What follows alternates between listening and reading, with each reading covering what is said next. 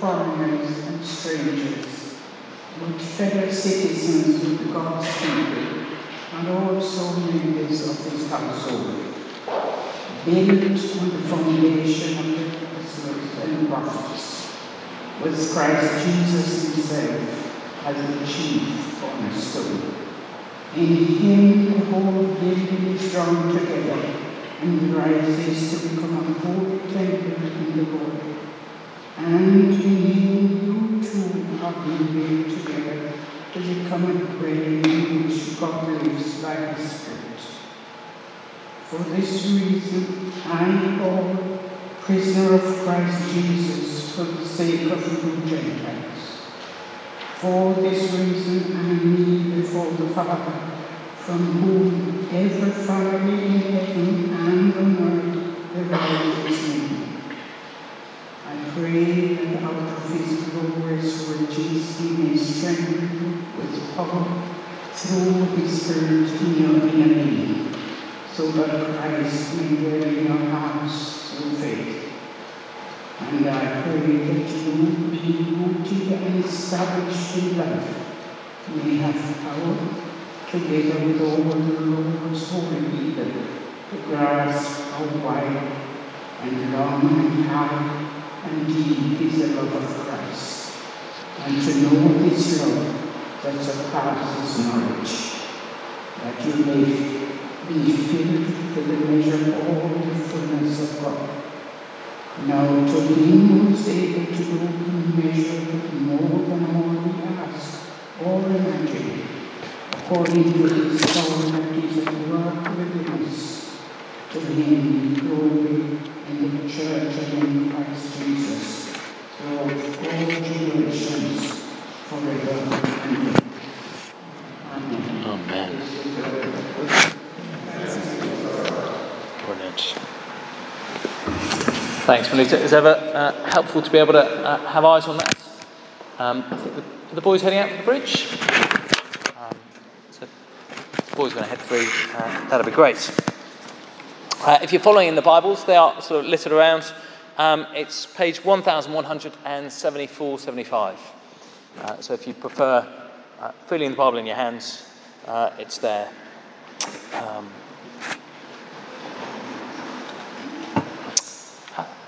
so a year or two back, uh, Serena Williams uh, was interviewed at, at, Wimbledon. I think we've got a picture. Uh, I think it was after her semi final game. Uh, and uh, at that point, it's towards the end of the second week of Wimbledon. Uh, she'd been playing ma- match after match in the singles. She'd got through then to the final. This was after the semi, so I don't know how many games that is, maybe six or seven games, matches in, in about two weeks. Uh, she's been playing doubles with her sister as well. She's one of the oldest women on the tour. She's won the tournament at that point, I think, six times already. And so the interviewer asked her the question How do you keep going? How do you keep going match after match, week after week, giving it your focus, giving it your commitment, making sacrifices, organizing yourself so that uh, you're totally there and focused and engaged and, and playing at the level she was playing at Wimbledon? How do you keep going? asked the interviewer. And, and what you saw on, on Serena Williams' face was a look of bewilderment. Uh, she almost couldn't understand the question. And, and by way of an answer, she just said, Look around you. L- look where we are. See, she, she grasped that this is not a, a kind of knockabout game of tennis in the park. This is Wimbledon. This, this is the Grand Slam event of the sport. How does she keep going? How does she stay focused? How does she stay committed? Why is she there for match after match after match, giving it her all? Because she understands where she is. She's got that sense of privilege of playing on centre court, that sense of purpose of what it is she's doing there. How do you keep going? Look around you, says Serena Williams. Look around at the church family. What do you see? What do you see? See, how, you answer that question will uh, dramatically affect how you experience church life. Uh, if you look around and you think, yeah, that's a group of people, and I don't know, we're sort of up, up for a bit of the Jesus thing of a Sunday morning. It's kind of our shared hobby. It's a bit like knocking down the, the park and, and, and knocking a ball over a net a bit. Well, hey, experience church life, very different. So if you look at the church family, think, okay, this, this is centre court, this is Wimbledon, this is what it's all about. The sense of privilege, the sense of purpose, the focus, the commitment will be totally different. Uh, as we've been working our way through Ephesians, the Apostle Paul has, has told us what it is God sees when he looks at the church uh, the middle of uh, chapter 3 we were looking at last week. He says God's intent, his purpose uh, for the church is that uh, his wisdom, God's wisdom in uh, bringing together all kinds of people, whoever they are, wherever they're from, whatever these, uh, they've done, God bringing them all together and uniting them in Christ so that they can come to him with confidence and freedom. He says, That is how I'm displaying my wisdom in the world. That is what I'm all about now. That's what God sees when He looks around. Uh, we saw at the end of uh, chapter 2, it was there in our reading, it's in bold in blue, just to, to bring it out for us. Verse 22. What does God see when He looks around at the church family? He says, Well, in Christ, you too are being built together to become a dwelling in which God lives by His Spirit. In other words, in Christ, Christians together are the place where God lives by His Spirit. Looking for a sense of privilege, sense of purpose in life? Think on that. Christians together are the place where God lives. Paul's told us what it is God sees when he looks around at a church family. And then, uh, verse 1 of chapter uh, 3, he says, For this reason. Uh, and he's points to launch into a prayer, and then uh, we get a slight digression and he talks about his ministry uh, now that he's in prison. And then he picks it back up again at verse 14, which is where we're going to be uh, this morning, with, for this reason. Because in Christ, Christians together are the place where God lives by his Spirit, this is what I pray, says Paul. Uh, and we discover that he prays for God's power in two different ways. Uh, God's power to strengthen our hearts uh, for Christ to live in them. Uh, he prays for God's power to help us to know the uh, unknowably great love of Christ. Uh, we'll come on to those two things. Uh, but before we do, I, I, just want us to see the end goal of this prayer. Uh, what it is he wants for this church that he's writing to. and it's there at the end of verse 19, and it's in blue again just to help us. Why is he praying these things? For this reason, given what he knows about who God is and what he's doing and what God sees when he looks around at the church family, he's praying that you, Christians, uh, may be filled to the measure of all the fullness of God. Well, that's Bibleese, isn't it? We don't talk like that, do we? That you may be filled to the measure of all the fullness of God. Uh, the best way I can come up with uh, for explaining that is that He's praying for the church to display the presence and the glory of God. For the church to display the presence and the glory of God.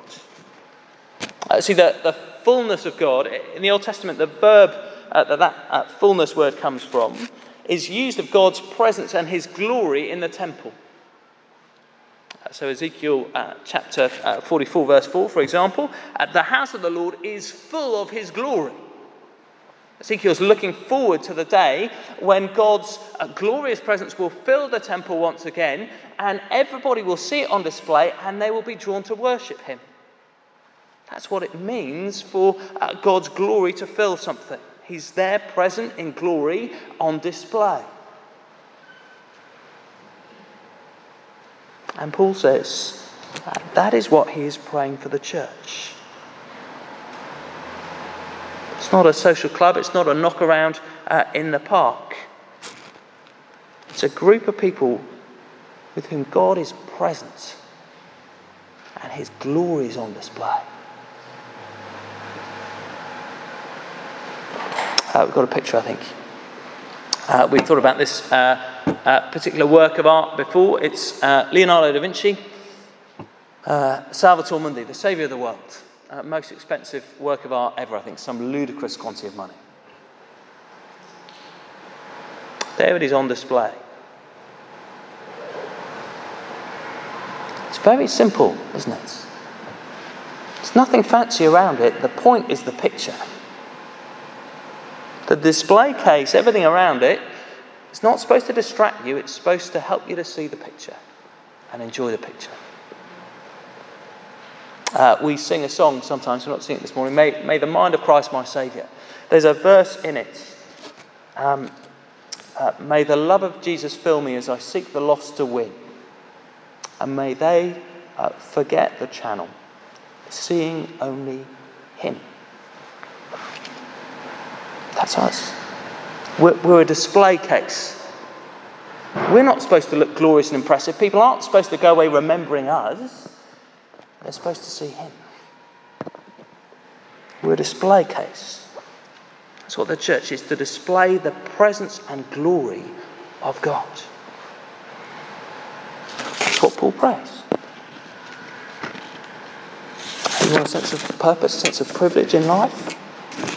I think on that. That's why the church exists. Uh, but for that to happen, we need God's power. No surprise. So Paul uh, prays for that in two different ways. Firstly, uh, he prays that uh, the church would display that the presence, the glory of God, as God's power uh, strengthens our hearts uh, for Christ to live in them. imagine for a moment, we've got another picture, I think. Prince William, heir to the throne, future king uh, announces he's going to live in a, a tumble down ruin. Uh, the pictures are all over the, the kind of tabloid press. I guess Daily Mail in particular would get excited. They go in for the royalty thing. Um, and, and people are bewildered. Because not even the most uh, over enthusiastic estate agent would call this a doer upper. It's a wreck. It's barely recognisable as a castle. It's spoiled. The roof has collapsed. The beams, the floorboards, such as they are, are, are rotten. There's windows missing. There's uh, wallpaper peeling. It's just falling down. It's, it's not fit for royalty. And William comes back and says, Ah, but you don't understand. I, I haven't finished yet. And so over time, he puts his mark on the tumble down ruin. Uh, rotten beams are strengthened carefully so that uh, what's left of the roof doesn't collapse. Uh, the foundations, where they're wobbly or missing, they, they get underpinned. Uh, brick by brick is uh, painstakingly removed and dusted down and repaired and, and put back in and pointed so the whole thing uh, holds together. Some walls altogether removed, an extra wing put in. So that over time it is transformed to be a palace that is fit for a king. And as that transformation takes place, the watching world sees that the king's character is being worked out in the design. His uh, priorities for how life is to be lived and, and how his uh, kingship is to be worked out, it is there in the way the building is arranged.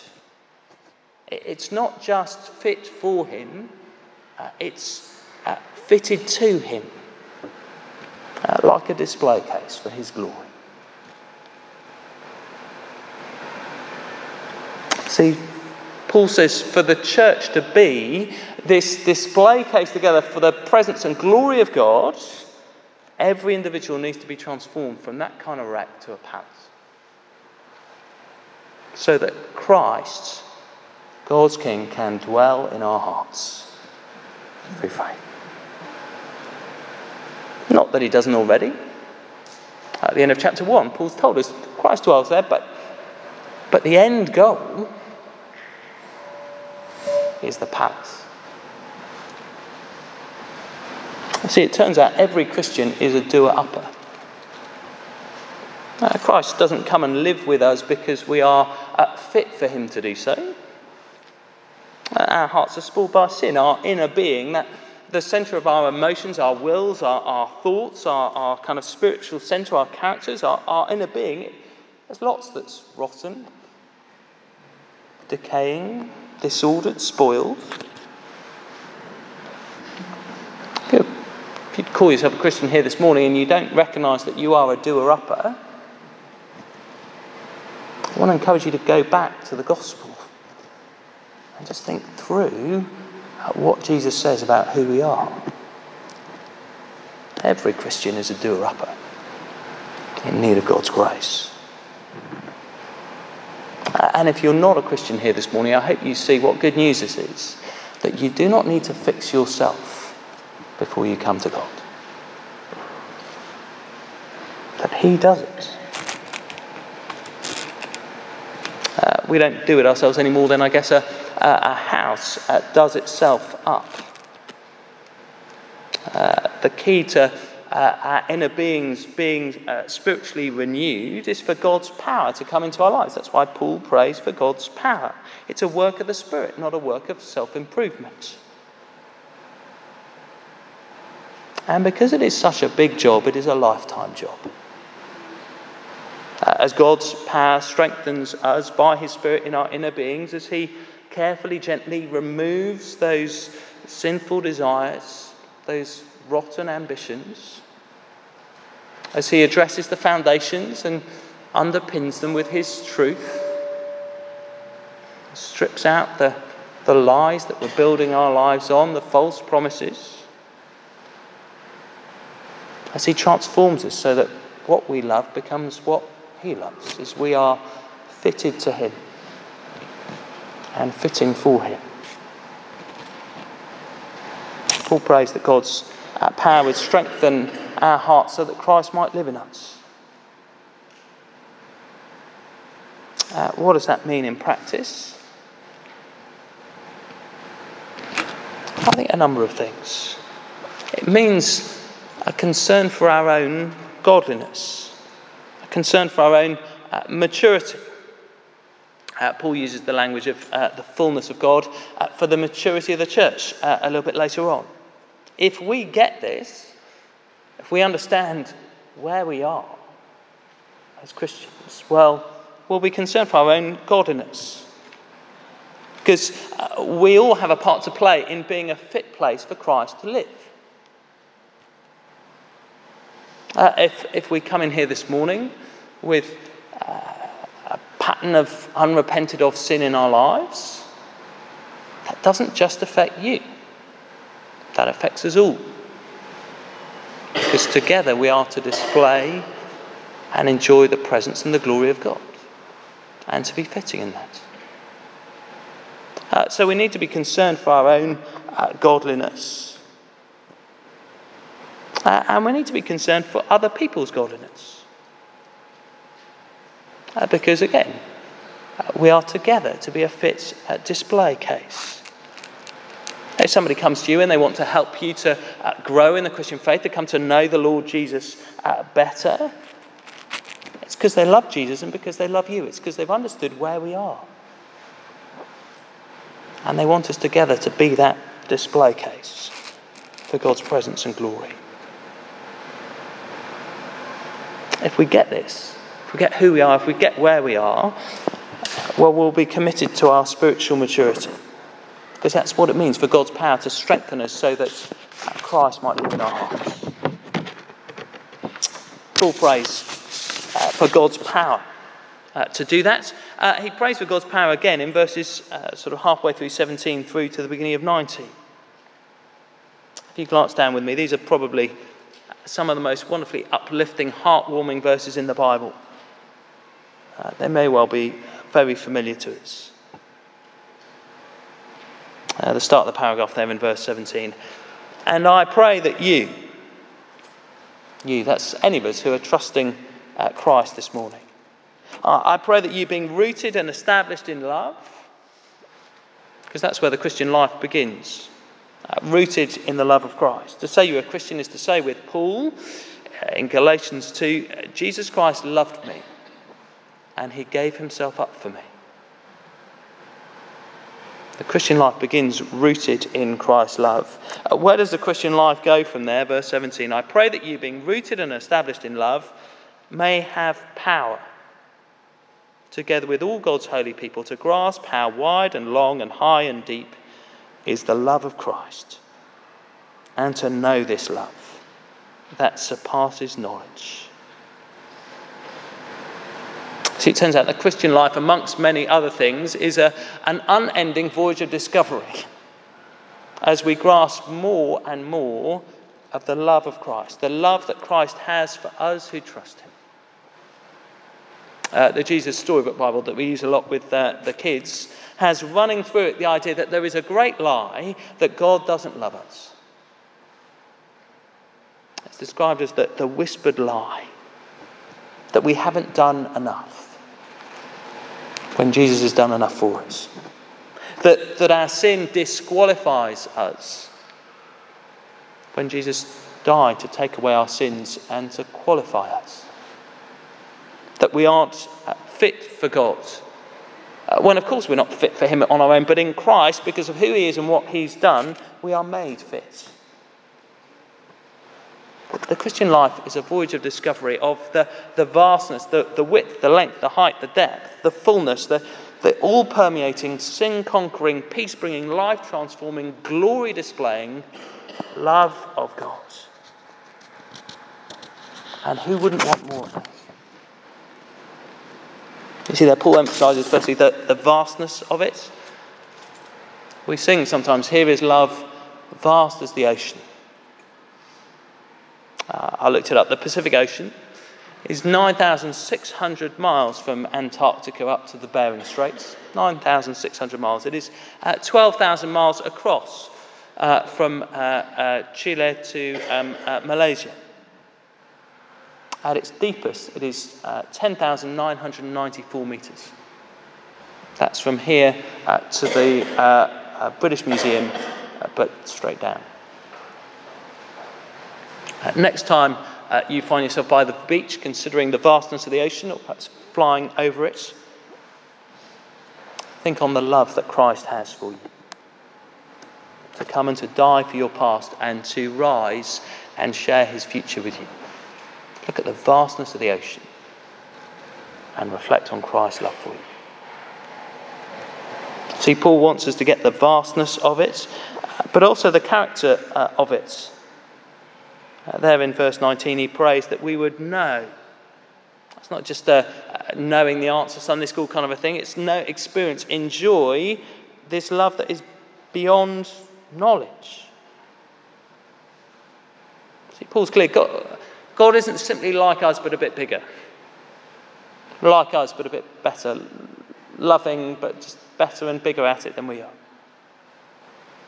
God isn't simply like us. Uh, his glory, His timeless majesty, His infinite knowledge and power, His ways, they're not our ways. So, to see God for who He is, to grasp His love for what it is, it's going to blow our minds as well as swell our hearts. He's beyond our comprehension. So, no surprise that His love surpasses knowledge. That the holy love of an infinite Creator, when it comes into our lives in all its fullness, of, of course we need help to get our heads around it, our hearts around it. And so that's what Paul prays for that God's power would enable us to grasp it. Let me ask this morning do you know Christ's love? Uh, and do you know and enjoy and experience Christ's love uh, as much as you would like to? More than you did 12 months ago. Uh, maybe, to use James's language, we don't have because we don't ask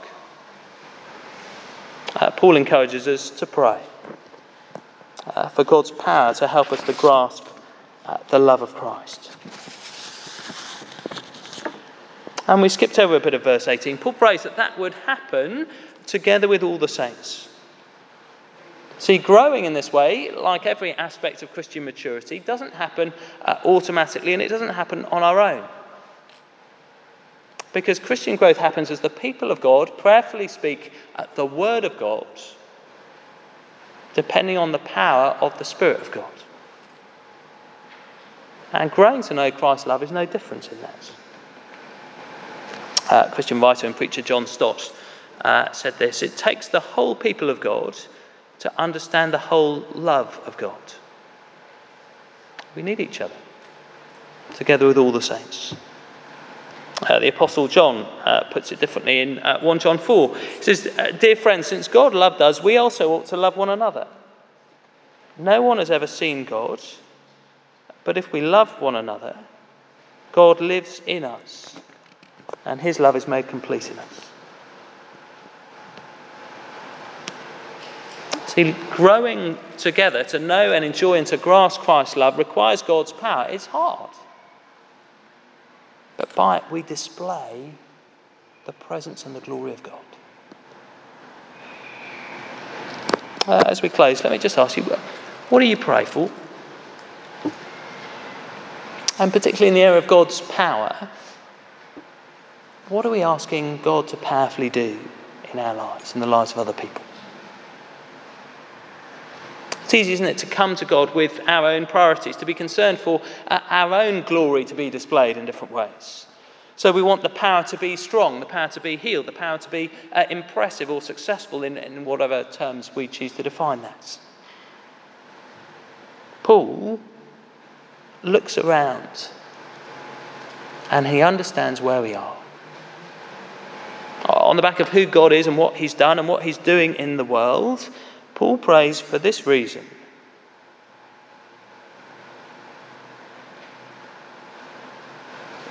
Let me encourage us if we understand who we are, if we know, if you like, that this is centre court and not the park, if we want the church to display the power and the glory of God, then we need to pray. And we need to pray God's words back to Him. Uh, if you come along to the monthly prayer meetings, you'll know we start each prayer meeting uh, with uh, probably about 15 uh, little sort of paragraphs, two or three verses uh, from the Bible. And then we simply pray those back to God. Uh, we want to understand who we are, what God's priorities are, what His purposes are, so that it's His glory on display. so as we close, I'm just going to lead us and we're going to pray these verses. Uh, we're going to ask for God's uh, power to come into our lives and our life together. And not perhaps to be uh, impressive in the way that uh, the world might expect or want us to be, in ways that we might sometimes expect or want to be, but so we can be a display case uh, for the presence and glory of God. Let's uh, pray together. Heavenly Father, we pray that out of your glorious unbounded, unending riches, you would strengthen us with your power through uh, your Spirit in our inner being so that Christ would dwell in our hearts through faith. And we pray that uh, being rooted and established in love, we might have your power together with all the Lord's people to grasp how wide and long and high and deep is the love of Christ. And to know this love that surpasses knowledge. We ask it that we might be filled to the measure of all the fullness of God, that we might together display your presence and your glory amongst us. And so to you, who's able to do immeasurably more than all we ask or imagine, because it is a big job according to your power that is at work within us. To you be glory in the church and in Christ Jesus throughout all generations, forever and ever. Amen.